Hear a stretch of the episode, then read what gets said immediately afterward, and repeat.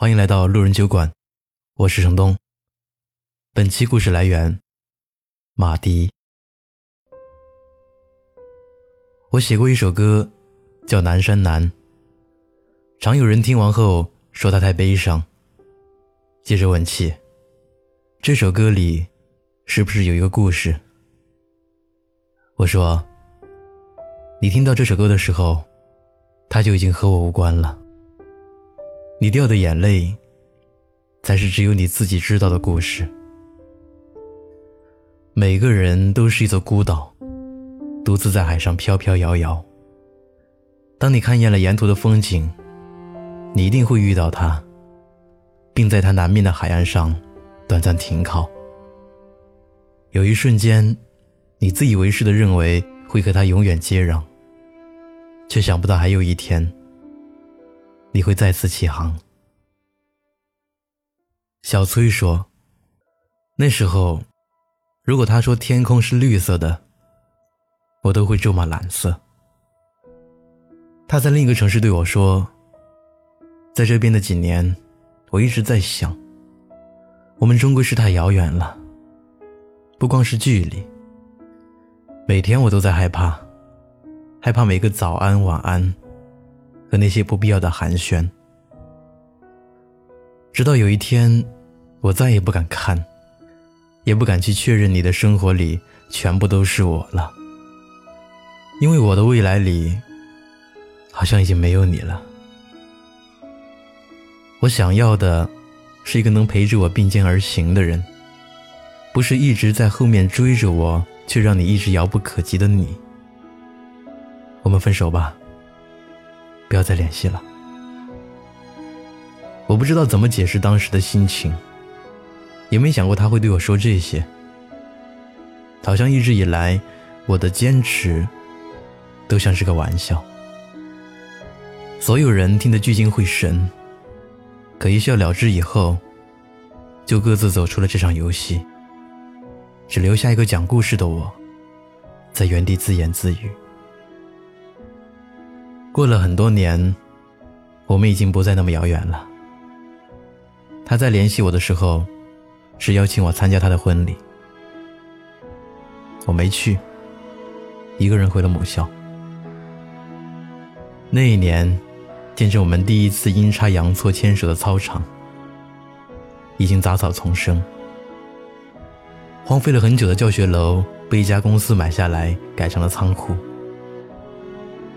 回忆也像堆放在里面的货物一样，被铺上了灰尘。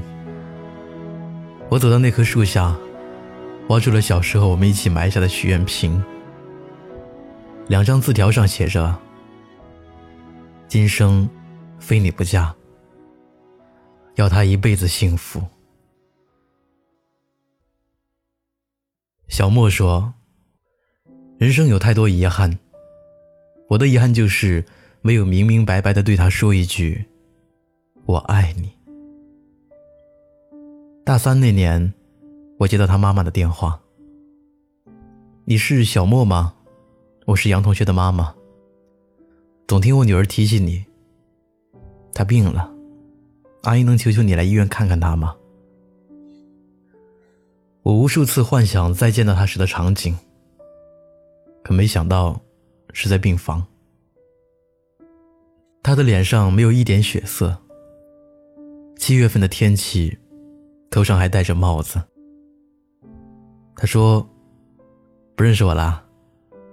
不会是还怪我那个时候的不辞而别吧？别那么小气。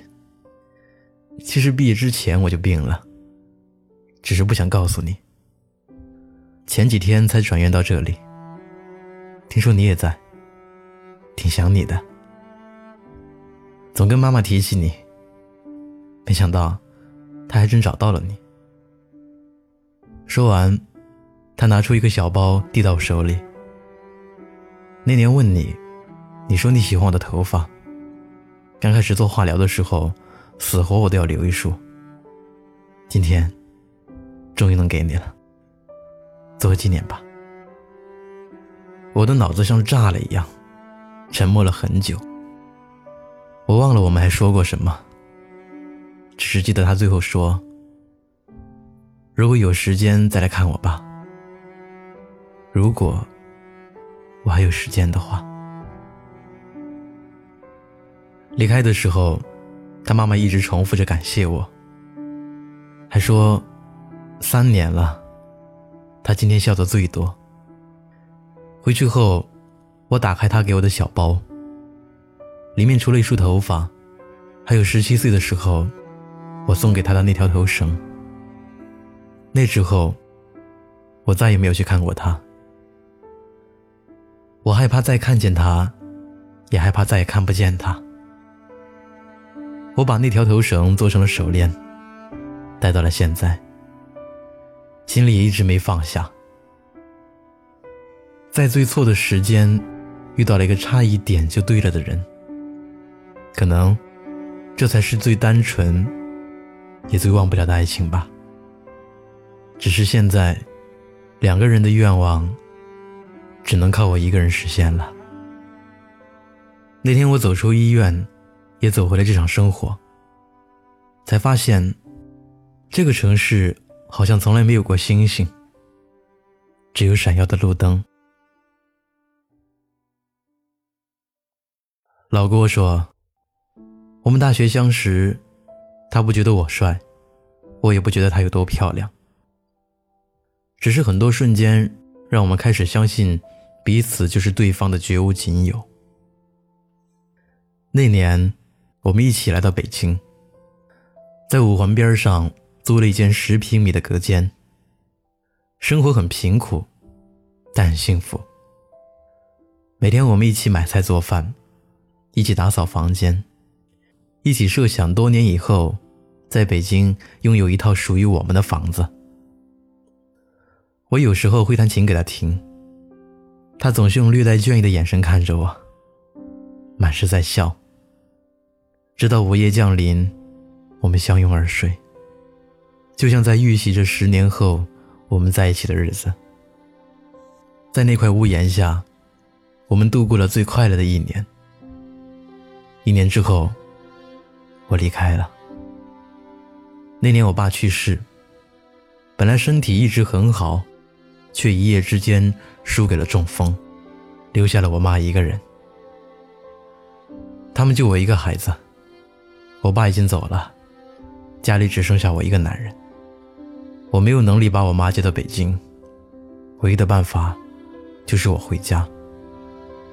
那年，我离开了北京，还没看到希望的生活就被现实抹去了前路，留下了他一个人。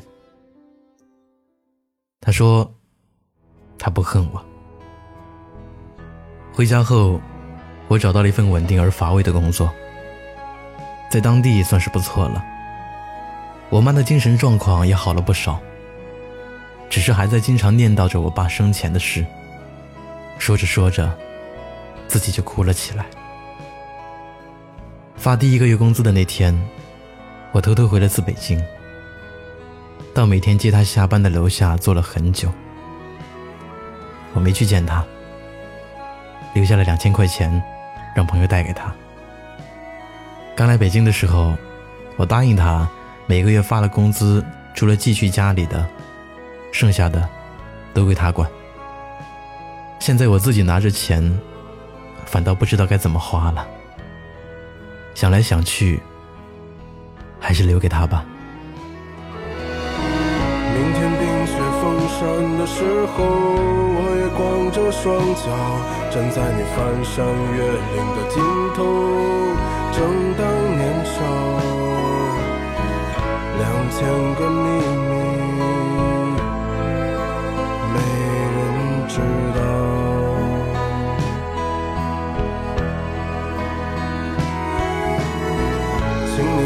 春天到来的时候，轻轻歌唱，唱一首关于冬天的歌谣，漫漫长长。鸽子啊，我在你温暖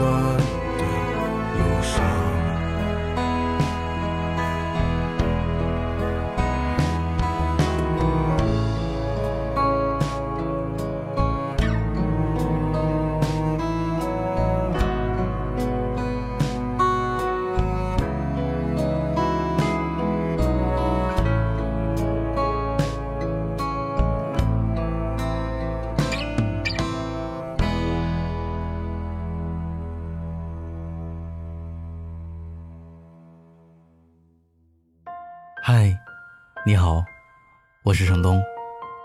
今天你过得还好吗？